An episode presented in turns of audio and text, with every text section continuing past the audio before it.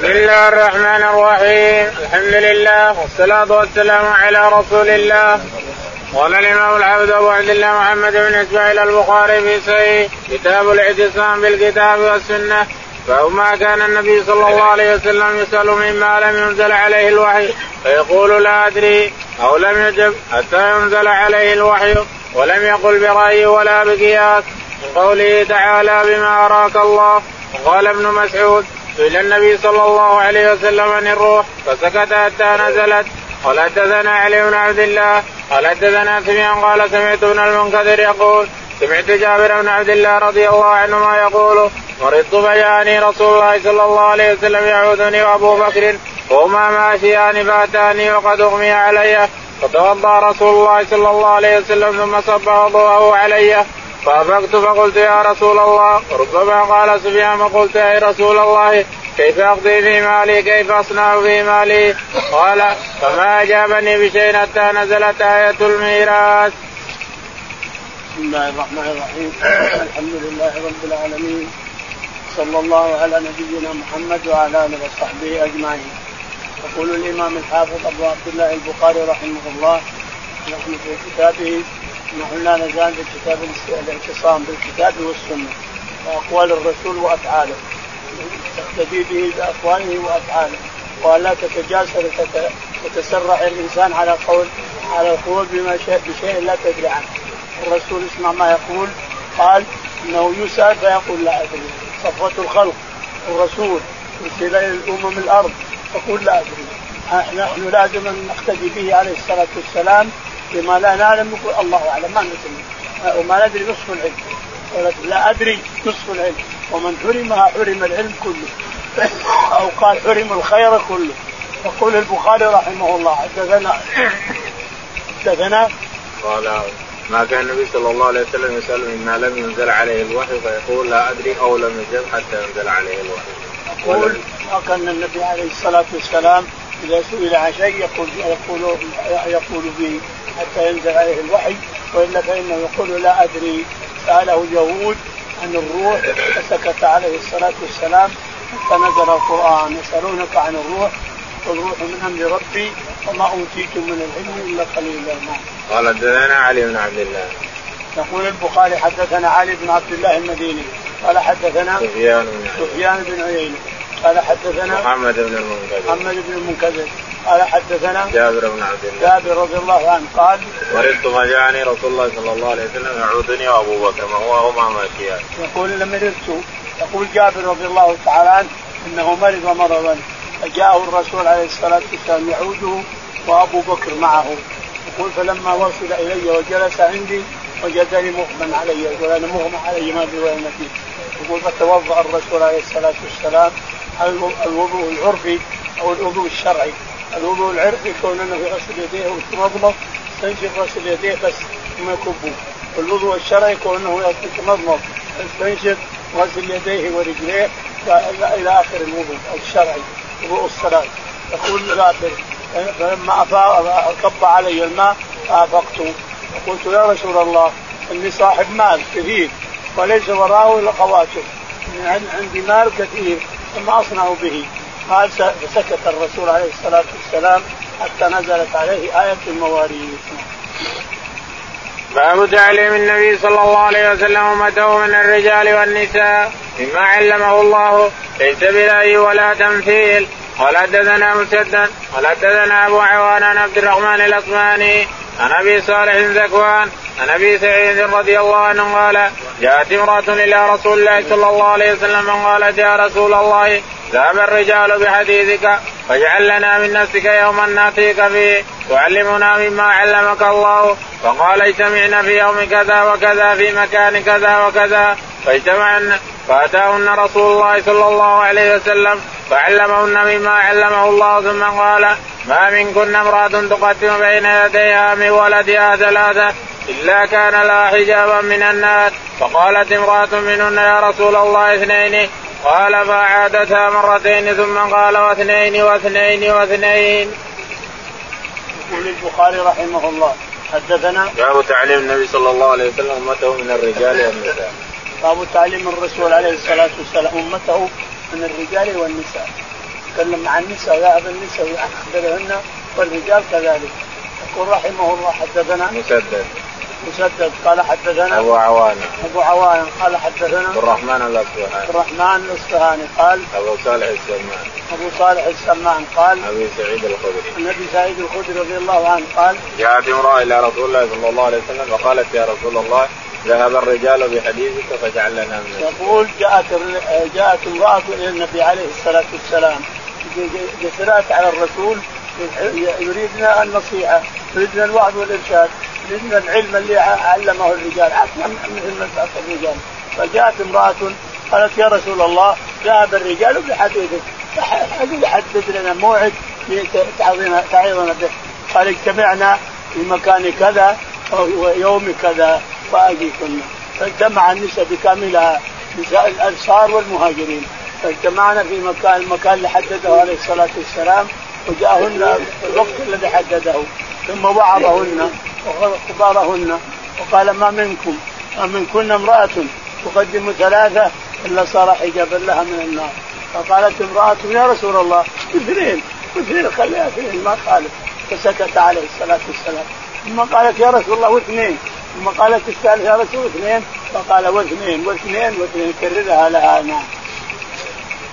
باب قول النبي صلى الله عليه وسلم لا تزال طائفة من أمتي ظاهرين على الحق يقاتلون وهم أهل العلم. قال رحمه الله دثنا عبيد الله بن موسى عن إسماعيل عن قيس المغيرة بن شعبة رضي الله عنه عن النبي صلى الله عليه وسلم قال لا تزال طائفة من أمتي ظاهرين على على ظاهرين حتى يأتي أمر الله وهم ظاهرون.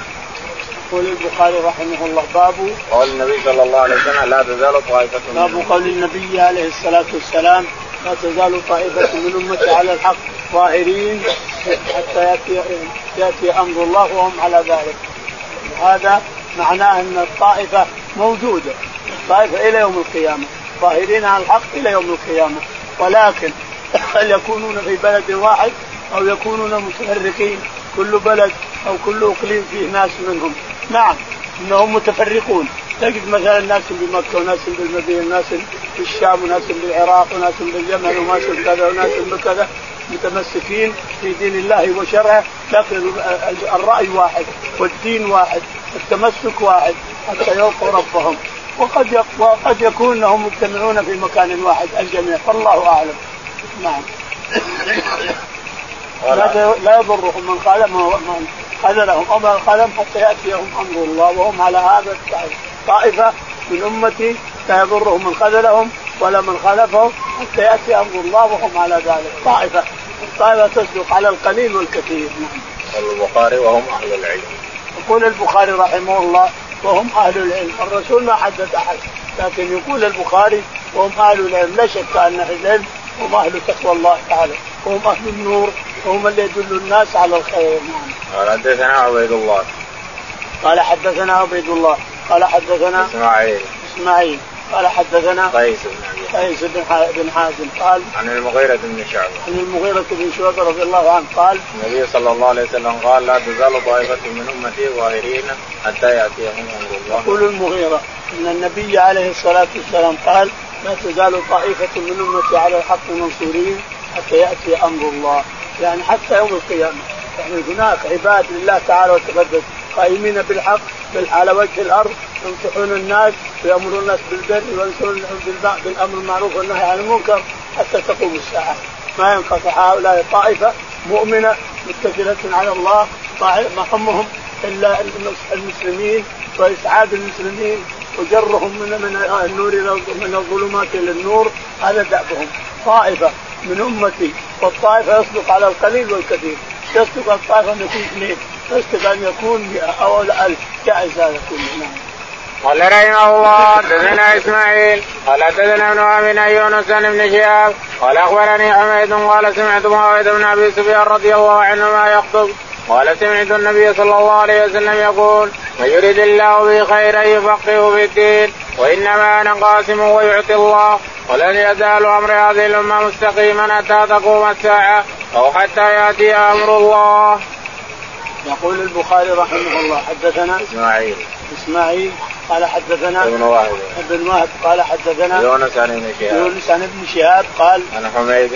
عن حميد الطويل قال عن معاوية بن أبي سفيان. عن معاوية بن أبي سفيان قال آه، يخطب قال سمعت النبي صلى الله عليه وسلم يقول من يرد الله بخيرا يفقهه. يقول إن معاوية يخطب الناس بالشام على المنبر ويقول أيها الناس من يريد الله به خيرا يفقهه في الدين. اللي يريد الله به خيرا يفقهه في الدين. هذا الفقه يعني أنك يفقهك في دينك كيف تمشي؟ مثل الشمس تمشي على طريق واضح مثل الشمس. هذا اللي اللي فقهه الله بالدين. مو كونه يقرا الفقه أو كونه يقرا الحديث لا. إنما اللي يفقهه بالدين ينور بصيرته. ينور البصر والبصيرة. ينور الله بصيرة الإنسان فيملأه نور فيمشي على طريق مستقيم مثل ما الشمس في النهار مستقيم واضح ما هو, ما هو واضح طريقه اللي هو يمشي عليه؟ واضح عنده.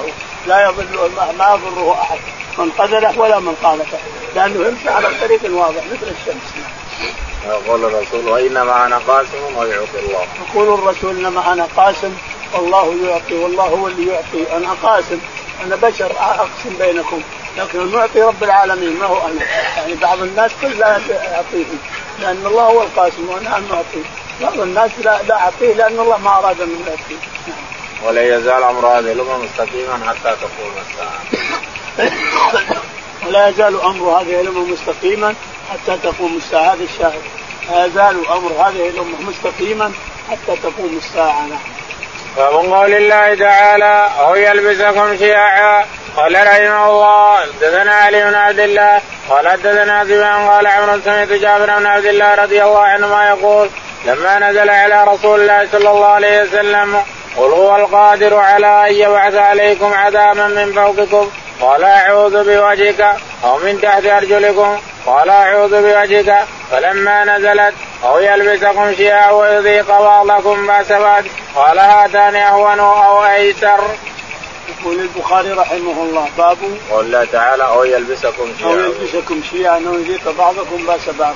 حدثنا علي بن عبد الله. علي بن عبد الله. قال حدثنا سفيان بن عيينة. سفيان بن عيينة. قال حدثنا عمرو بن دينار. عمرو بن دينار. قال عن جابر بن عبد الله. عن جابر عن جابر رضي الله تعالى عنه. أن النبي عليه الصلاة والسلام قال لما نزل عليه قوله تعالى قل هو القادر على أن يبعث عليكم. لما نزل على الرسول عليه الصلاة والسلام قول الله تعالى قل هو القادر على أن يبعث عليكم عذابا من فوقكم قال نعوذ بالله منك يا مولانا. قال أو من تحت قال نعوذ بالله منك يا مولانا. قال أو يلبسكم شيعا ويذيق بعضكم بأس بعض قال هذه اهون باب من شب أصلا معلوما بأصل مبين قد بين الله حكمهما ليفهم السائل. قال رحمه الله دثنا اسبغ بن الفرج قال دثني ابن بن يونس بن شهاب عن أبي سلمة بن عبد الرحمن عن أبي هريرة رضي الله عنه إن اعرابيا أتى رسول الله صلى الله عليه وسلم قال إن امرأتي ولدت غلاما أسود وإني أنكرته فقال له رسول الله صلى الله عليه وسلم هل لك من إبل؟ قال نعم قال فما الوانها؟ قال حمر قال هل فيها من أورق؟ قال إن فيها لورقا قال فأنا ترى ذلك جاءها. قال يا رسول الله إرق نزعها. قال ولعل هذا إرق نزعه. ولم يرخص له في الانتفاع منه. يقول البخاري رحمه الله باب من شبه شيئا بشيء. شبه شيئا ممثول إلى شيء حقيقي. هذا شيء قد يكون ما هو ما هو مثل. لكن شبه هذا الشيء في الأصل الحقيقي علشان يقنع الإنسان. كل ما راى مسألة مثلا تشبه مسألة أخرى. المساله هذه قد تكون خفيفة قد يكون الناس ما عملوا بها ولكن لها أصل وهو المسألة الأخرى مثلها بالضبط الأصل المسألة الأخرى مثلها. فله أن يأخذ بهذه علشان هذه مثلها. الأصل مثلها واحد. والتشبيه عليه الصلاة والسلام دائما يشبه بالامثال وغيره. نعم. قال حدثنا بن الفرج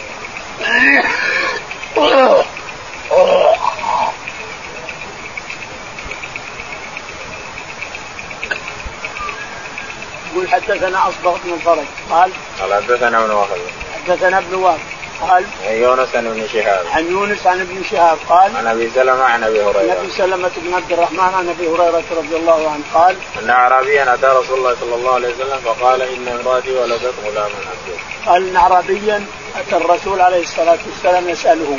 يقول يا رسول الله إن امرأته ولدت غلام أسود. بينفي يعني إنها زانية. زنت وجابت غلام أسود. وأنا مع عيالي كلهم بيضان. قال الرسول عليه الصلاة والسلام انظر التشبيه الصادق اللبغ الذي يجعل الإنسان يقنع بدون إشعار. يقنع يقنع يقنع بالتمثيل بدون أن يشعر به لكنه يقتنع يقتنع. بهذا التمثيل قال له الرسول عليه الصلاة والسلام هل لك إبل؟ قال نعم يا رسول الله. قال ما ألوانها؟ قال حمر. قال هل فيها اوراق فيها يعني سود؟ فيها أسود؟ قال فيها اوراق فيها ورقات قال منين جاءه؟ هذا الأسود. مع الإبل الحمر. هذا السواد منين جاء؟ قد لعله عرق نزل به. ولدك لعله عرق نزل به. لعل ولدك عرق نزل به. عمانك ولا ولا شيء. فاسكته بتمثيل حقيقي نعم. ولم يرخص له في الانفي ولم يرخص له في النفي يريد أن ينفي الولد. ما رخص له. لأنه شبه أعطاه التمثيل لأجل يقنع. نعم.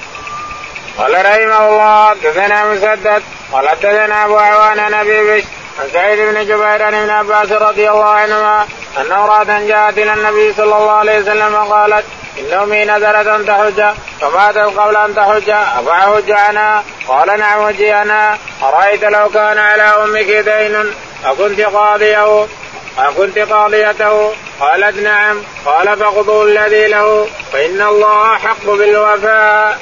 يقول البخاري رحمه الله باب تابع للباب. تابع حدثنا مسدد مسدد قال حدثنا أبو عوانة. أبو عوانة قال حدثنا أبو بشر. أبو بشر قال سعيد بن جبير. سعيد بن جبير قال عن ابن عباس. عن ابن عباس رضي الله عنهما قال أن امرأة جاءت إلى النبي صلى الله عليه وسلم فقالت إن أمي نذرت أن تحج فماتت. وإن امرأة جاءت إلى النبي عليه الصلاة والسلام فقالت إن أمي ماتت قبل أن تحج. قال حج عنها؟ قال نعم. أرأيت لو كان على أمك دين لناس الإنسان تقضينه قالت نعم. قال اقضوا الله والله حق أن كذا هذا السؤال تكرر. امرأة من خثعم جاءت إلى الرسول عليه الصلاة والسلام بالحجه الوداع تمشي معه في ناقتها. قالت يا رسول الله إن أبي لم يستطع الحج هذه السنة. هل أحج عنه؟ قال نعم. قلت ارايت وكان على ابي دين تقديم قالت نعم. قال الله والله حق هذا الحديث ابن عباس يضيف للنبي عليه الصلاة والسلام. باب ما جاء في اجتهاد القضاء بما أنزل الله تعالى بقوله ومن لم يحكم بما أنزل الله فأولئك هم الظالمون. ومدح النبي صلى الله عليه وسلم صاحب الحكمة حين يقضي بها ويعلمها لا يتكلم من قبله. بمشاورة الخلفاء وسؤالهم على العلم.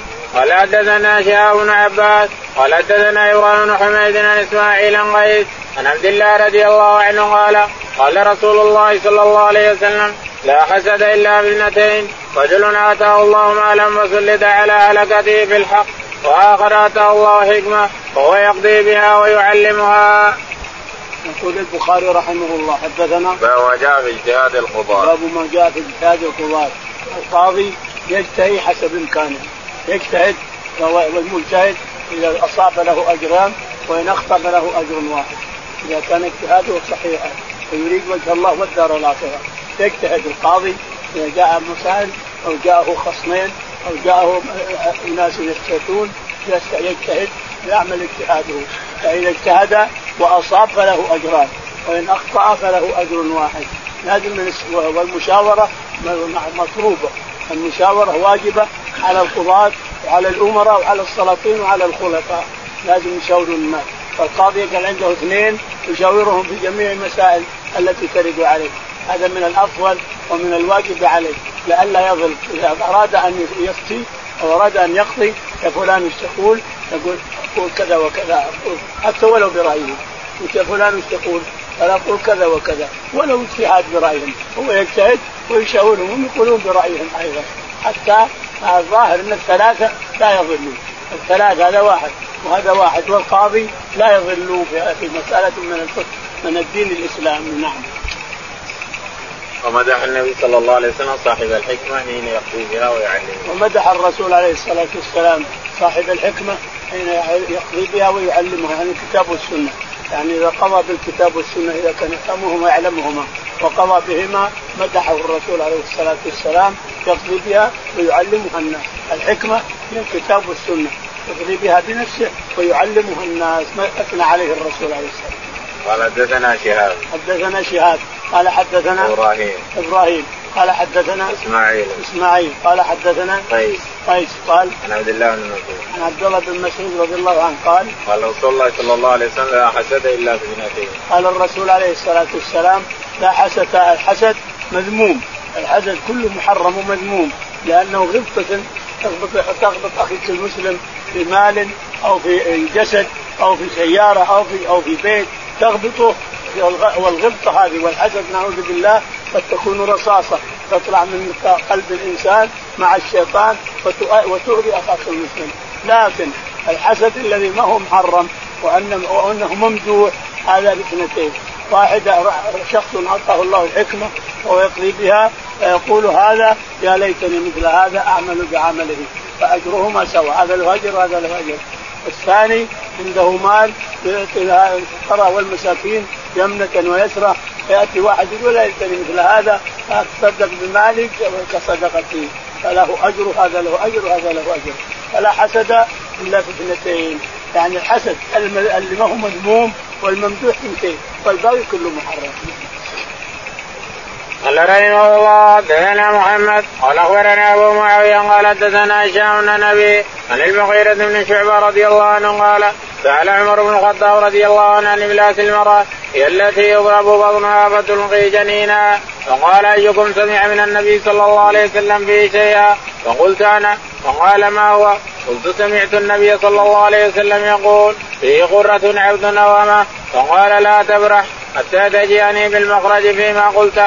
فخرجت فوجدت محمد بن مسلمة فجئت به فشهد معي. أنه سمع النبي صلى الله عليه وسلم يقول فيه قراء عبد نوامه تابع ابن أبي الزناد عن أبي عن عروة عن المغيرة. يقول البخاري رحمه الله باب تابع للباب. تابع حدثنا محمد. محمد قال حدثنا أبو معاوية. أبو معاوية قال حدثنا هشام بن عروه هشام بن عروه عن أبيه قال عن المغيرة بن شعبة. عن المغيرة بن شعبة رضي الله عنه أن عمر رضي الله تعالى عنه قال سأل عن إملاس المرأة. يعني سأل عن إملاس المرأة. يعني إسقاط المرأة تضرب ويسقط الجنين من بطنها. تضرب مع بطنها ويسقط الجنين من بطنها. ما الحكم؟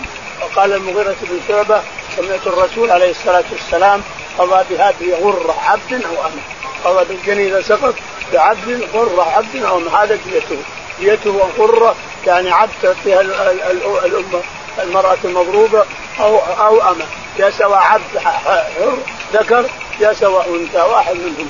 قال لا تأتين بمخرج يجيب المخرج ولا ما أصدق؟ عمر رضي الله عنه يتحرى يتحرى ويريد ألا يفتات الناس على الفتوى وحدهم. لابد من اثنين. وهذا هذا هو الشيع وهو الشرع أنك لا لا لا تفتي أو لا تحكم أو لا تفعل شيء إلا بشهود اثنين. حتى ياتيك شهود اثنين. حينئذ الله تعالى يتقدس أمرنا بأن نحمل شهود اثنين رجلين. رجلان أو امرأة ورجل امرأتين ورجل. الشاهد قال عمر رضي الله عنه فتاتيني بمخرج؟ يقول المغيرة فذهبت إلى محمد بن مسلمة فأتيت به فشهد معي أن الرسول قال غر عبد أو أنا. إذا اسقطت المراه من الضرب غره يعني عبد تسلم الدية غره غرة عبد ذكر أو أنثى. نعم. باب قول النبي صلى الله عليه وسلم. باب قول النبي صلى الله عليه وسلم. لتتبعن سنن من كان قبلكم.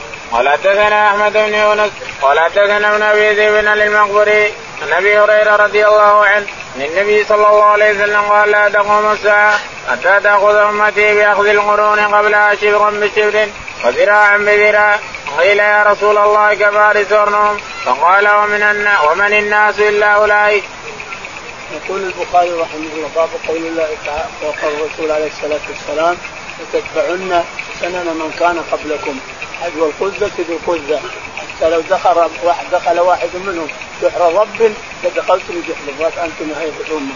يقول البخاري رحمه الله حدثنا أحمد بن يونس. أحمد بن يونس. قال حدثنا محمد بن عبد الرحمن. محمد بن عبد الرحمن. قال حدثنا المقبري. المقبري. عن أبي هريرة. عن أبي هريرة رضي الله تعالى عنه أن النبي عليه الصلاة والسلام قال لا تقوم الساعة حتى تأخذ أمتي بأخذ القرون قبلها. لا لا تقوم الساعة حتى تأخذ أمتي بأخذ القرون قبلها. يعني الشيء فعله الناس قبلنا؟ فإحنا نفعله نحن شبرا بشبر ذراعا بذراع. شبرا بشبر ذراعا بذراع. وفي رواية لو دخلوا جحر رب لدخلتموه. وقال يا رسول الله كفارس والروم؟ قال ومن قالوا يا رسول الله كفارس والروم؟ قال ومن القوم الا هم وفي رواية اليهود والنصارى؟ قال فمن؟ يعني لا أريد إلا هم. قال رحمه الله حدثنا محمد بن عبد العزيز قال حدثنا أبو عمر الصنعاني من اليمن عن زيد بن أسلم عن عطاء بن يسار عن أبي سعيد الخدري رضي الله عنه أن النبي صلى الله عليه وسلم قال لتتبعن سنن من كان قبلكم شبرا بالشبر وذراعا بذراع حتى لو دخلوا جهر ضب تبعتموه. قلنا يا رسول الله اليهود والنصارى. قال فمن؟ يقول البخاري رحمه الله حدثنا محمد. محمد قال حدثنا أبو عمرو الصنعاني. أبو عمرو الصنعاني قال عن زيد بن أسلم. عن زيد بن أسلم قال عن عطاء بن يسار. عن عطاء بن يسار الليثي قال عن أبي سعيد الخدري. عن أبي سعيد الخدري رضي الله عنه قال النبي صلى الله عليه وسلم قال لا تتبعن سنن من كان قبلكم. النبي عليه الصلاة والسلام قال لتتبعن سنن من كان قبلكم. حذو القدة بالقدة حتى لو دخل أحدهم بحر رب لدخلتموه. يعني إن هذه الأمة تتبع الأمم السابقة. كل شيء فعلته الأمم السابقة لازم نفعله نحن. تفعله امه محمد. نحن. باب من دعا إلى ضلاله أو سن سنة سيئة كقول الله تعالى ومن أوزار الذين يضلونهم الايه قال حدثنا الحميدي قال حدثنا سفيان قال حدثنا الأعمش عن عبد الله بن مرة عن مسروق عن عبد الله رضي الله عنه قال قال النبي صلى الله عليه وسلم ليس من نفس تقتل ظلما إلا كان على ابن آدم الأول كفل منها ربما قال سفيان من دمها لأنه أول من سن القتل أولا. يقول البخاري رحمه الله باب اسم من دعا إلى ضلالة. باب اسم من دعا إلى ضلالة عمل بضلاله أو سن سنة أو سن سنة سيئة وتبعه الناس عليها. سن سنة سيئة فعمل بها الناس لا يزال نعوذ بالله.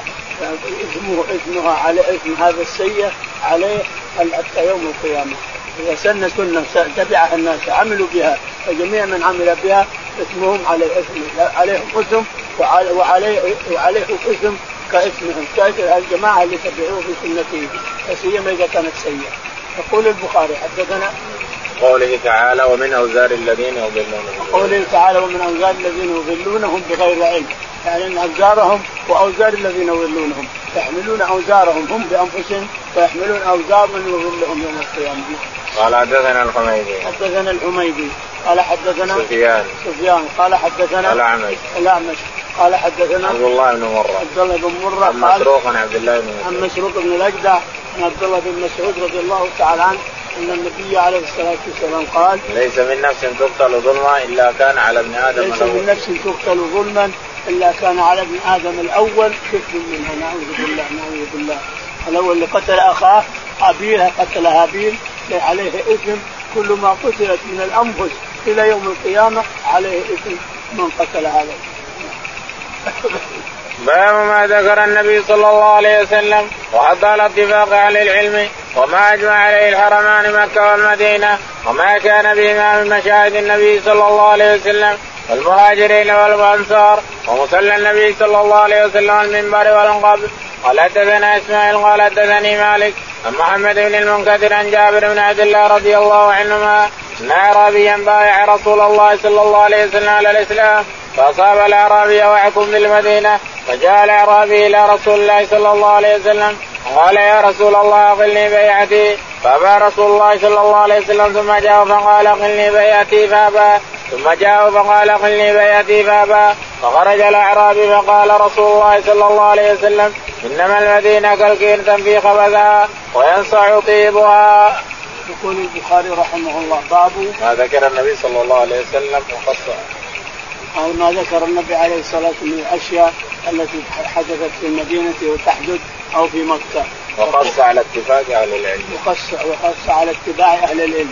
قص الرسول عليه الصلاة والسلام على أهل العلم النافع أصحاب العلم النافع الذي يعملون بعلمهم ومؤمنون بالله ورسوله وما أجمع عليه الحرمان مكة والمدينة وما أجمع عليه الحرمان مكة والمدينة إذا أجمع علماء مكة وعلماء المدينة على شيء فهو حق إن شاء الله تتبعه الإنسان وما كان بهما من مشاهد النبي صلى الله عليه وسلم وما كان فيه من مشاهد النبي عليه الصلاة والسلام ومواقفه ومنبره عليه الصلاة والسلام عليه الصلاة والسلام.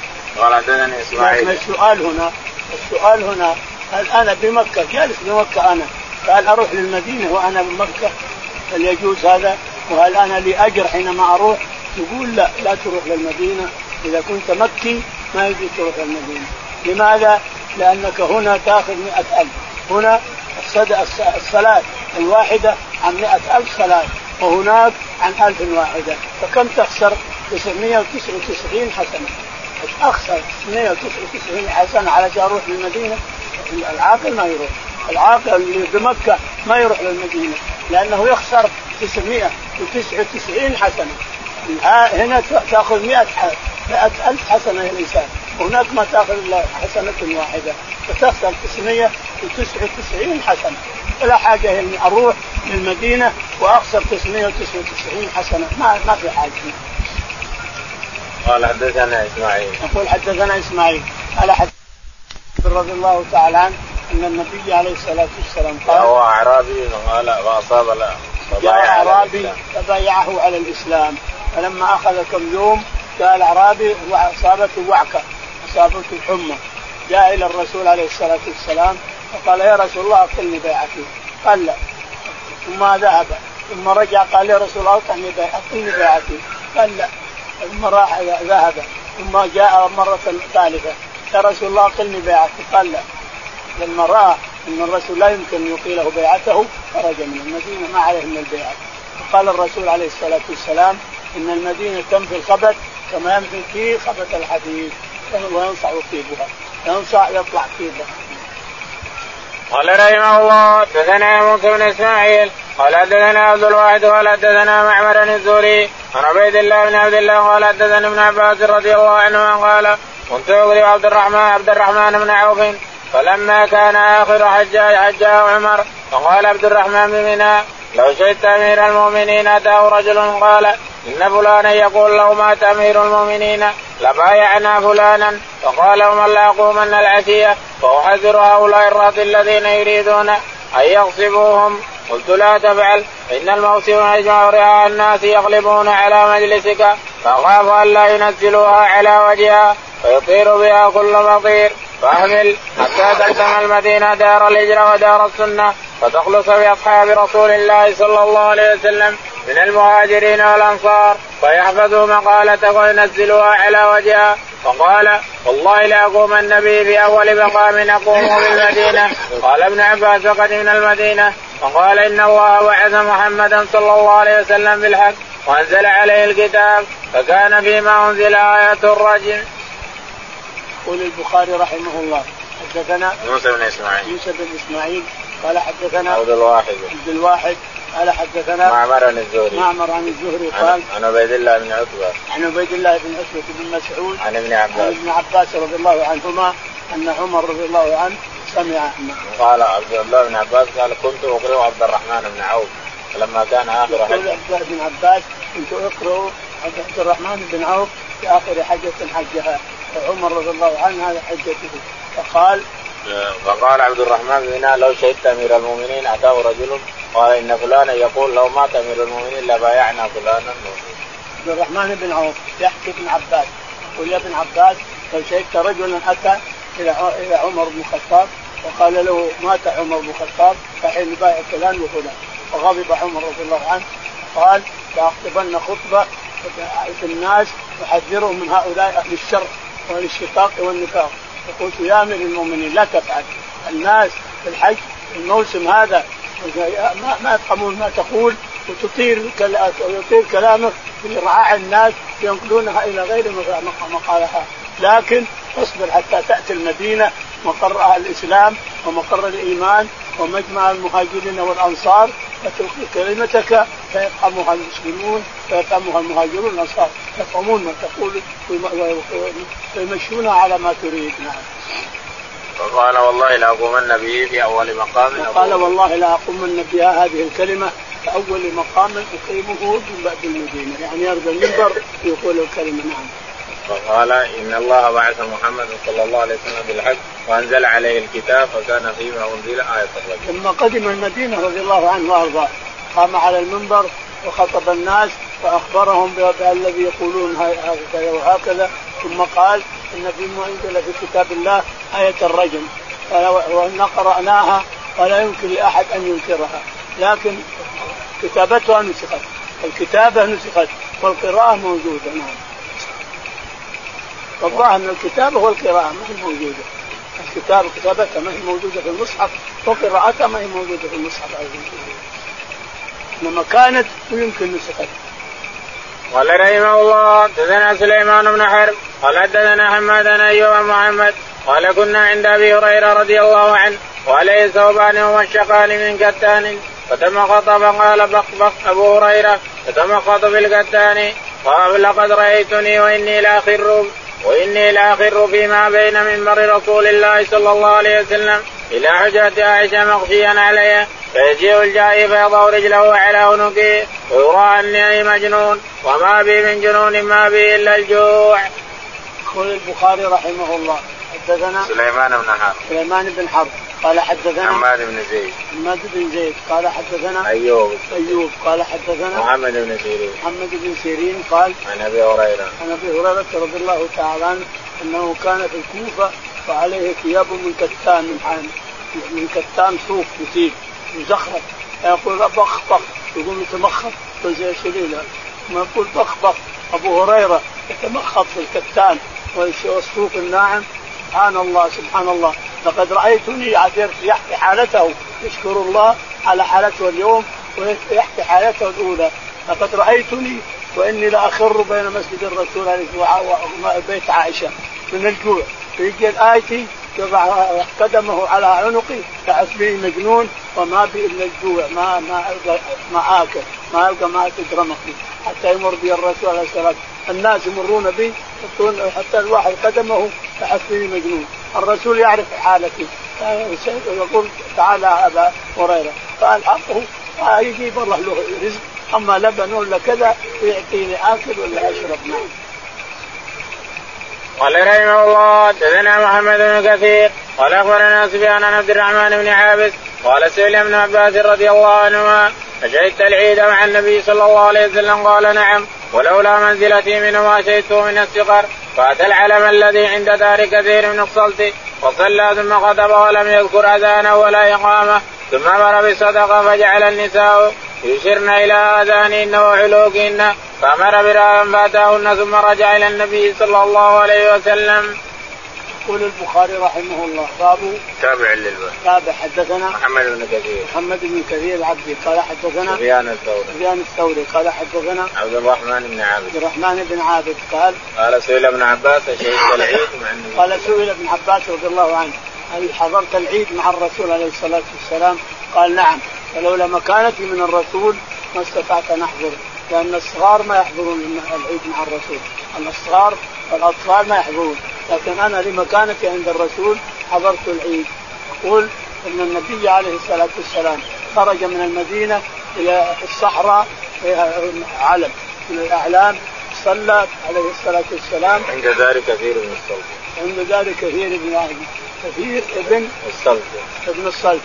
خطب عليه الصلاة والسلام ثم صلى بالناس صلى ثم خطب الصلاة قبل صلى ثم خطب الناس فقال أيها الناس كذا وكذا وكذا وكذا. فذهب إلى النساء بعدما خطب الرجال ووعظ الرجال ذهب إلى النساء فأخبرهن بأنهن أكثر أهل النار وأنهن وأنهن والتي صدقنا ففرش بلال رضي الله عنه شرشفا معه فصارت المرأة تأخذ خاتم وتلقي الخاتم وتلقي السوار وتلقي القلادة وتلقي كذا من الذهب الأحمر في بلال رضي الله عنه. فيه الرد على من يكون الذهب الأحمر حرام على المرأة أن تلبسه. الذهب الأحمر المدور المدور من حلي أو خاتم أو قلادة هذا حرام على المرأة أن تلبسه. هذا يصنف كتاب في هذا الشيء. يعني مخالف سنة الرسول عليه الصلاة والسلام وحديث البخاري ومسلم أمهات الست مخالفها في كلام هذا يعني بالله هذا إنسان يقول برأيه. إنسان يقول كتاب مصنف كتاب. أن الذهب المدور لا يجوز للمرأة أن تلبسه. قال الرسول الرسول أرسل بلال تلقي خاتم. تأخذ خاتم يصبعها وتلقي الخاتم مدور. وتلقي سوار تأخذ من التلقي وتعرف قلاده من الذهب الأحمر. وتلقيها والقلادة مدورة والسوار مدور ومع هذا يفتي يحط كتاب ويقول لا المرأة ما تلبس مدور نعم.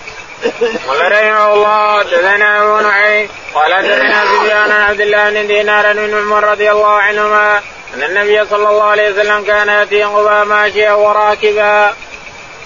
يقول البخاري رحمه الله حدثنا أبو نعيم أبو نعيم قال حدثنا سفيان. سفيان قال حدثنا عبد الله بن دينار. عبد الله بن دينار عن عبد الله بن عمر. عن عبد الله بن عمر رضي الله تعالى عنه أن النبي عليه الصلاة والسلام كان يذهب إلى قبى ماشيا وراكبا. يعني يذهب يوم السبت دائما. يوم السبت يذهب إلى قبى ماشيا أو حقا يعني يزور قبى ويصلي فيه لأن الله مدح أهله بالطهارة. فقال ماذا تفعلون؟ به رجال يحبون أن يتطهروا والله يحب المطهرين مدحكم ربنا؟ فماذا تفعلون؟ قالوا يا رسول الله ان نتبع الحجارة نستجمر بالحجارة ونتبع الحجارة الماء قال لهذا لهذا لهذا. الشاهد أن له أم أيمن في طريقه من يزور برضه يزور قبى ويزور أمه أم أيمن اللي يقول هي حاضنتي بعد أمي هي أمي بعد أمي حاضنتي بعد أمي. هي هي أم أسامة بن زيد رضي الله عنه قال رحمه الله تدنا عبيد بن إسماعيل قال تدنا أبو سعد هشام نبي عائشة رضي الله عنها قالت لعبد الله بن الزبير ادفني مع صاحبي ادفني مع صاحبي ولا تدفني مع النبي صلى الله عليه وسلم في البيت فإني أكره أن أزكى. وعن هشام نبي أن عمر رضي الله عنه أرسل إلى عائشة اذا لي أن أدفن مع صاحبي. فقالت اي والله قال وكان الرجل إذا أرسل إليها من الصحابة؟ قالت لا والله لا اوثرهم بأحد أبدا. يقول البخاري رحمه الله حدثنا عبيد بن إسماعيل. عبيد قال حدثنا أبو أسامة. أبو أسامة قال حدثنا هشام بن عروة. هشام بن عروة عن أبيه. عن أبيه قال عن عائشة. عن عائشة رضي الله تعالى عنها أنها قالت إنها لعبد الله بن الزبير قالت لعبد الله بن الزبير إن إنني أريد ادفني إذا مت ادفني مع أخواتي في البقيع لا تدفني مع هؤلاء مع أن الناس يسألونها. يجيها بعض الصحابة رضي الله عنهم يقول ائذني لي يا أم المؤمنين أن أدفن مع أبي بكر وعمر فترب كعبة. يقول هذا لا اريد أحد هذا به قبر لي أنا. لما جاء عمر واستاذ قالت إي والله إي والله إي والله هذا الاحق فأذنت عمر رضي الله عنه أن يدفن مع أبي بكر مع النبي عليه الصلاة والسلام ومع أبي بكر. نعم. قال رحمه الله. في مكان باقي الآن مكان باقي عمر رضي الله عنه أبو بكر رضي الله عنه عند رجلي النبي في الداخل وعمر عند رجل أبي بكر. وباقي مكان عن يسار النبي عليه الصلاة والسلام يدفن به عيسى بن مريم رضي الله عنه في آخر الزمان. قال رحمه الله أيوب بن سليمان. قال حدثنا أبو بكر بن أبي ويس عن سليمان بن بلال صالح بن كيسان. قال ابن شهاب أخبرني أنس بن مالك رضي الله عنه أن رسول الله صلى الله عليه وسلم كان يصلي العصر ويأتي العوالي والشمس مرتفعة وزاد الليث عن يونس وبعد العوالي أربعة أميال أو ثلاثة.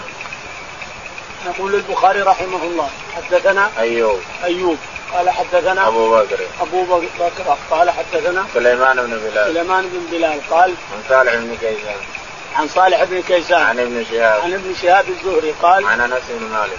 عن أنس بن مالك رضي الله عنه قال أن رسول الله صلى الله عليه وسلم كان يصلي العصر فيأتي العوالي يقول أنس رضي الله عنه أن النبي عليه الصلاة والسلام كان يصلي العصر ثم يذهب الذاهب إلى العوالي. العوالي أربعة أمتار أربعة أميال أو ثلاثة أميال. أربعة أميال أو ثلاثة أميال. يعني ذول فرج يعني أربعة فروج أو خمسة فروج إلى آخره. نعم. قال رحمه الله حدثنا عمرو بن زرارة قال حدثنا القاسم بن مالك بن الجعيدي قال سمعت السائب بن يزيد رضي الله عنه يقول كان الصاع على عهد النبي صلى الله عليه وسلم مد وثلثها بمدكم اليوم وقد زيد فيه. يقول البخاري رحمه الله حدثنا عمرو بن زرارة. عمرو بن زرارة قال حدثنا القاسم بن مالك. القاسم قال حدثنا الجعيدي الجعيدي قال عن السائب بن يزيد. عن السائب بن يزيد قال كان كان يقول الصاع على عهد النبي صلى الله عليه وسلم مد وثلثا يقول ان الصاع على عهد النبي عليه الصلاة والسلام مد وثلث. مد وثلث. بمدكم اليوم. بمدكم اليوم ولكن المد اليوم زاد زيد به.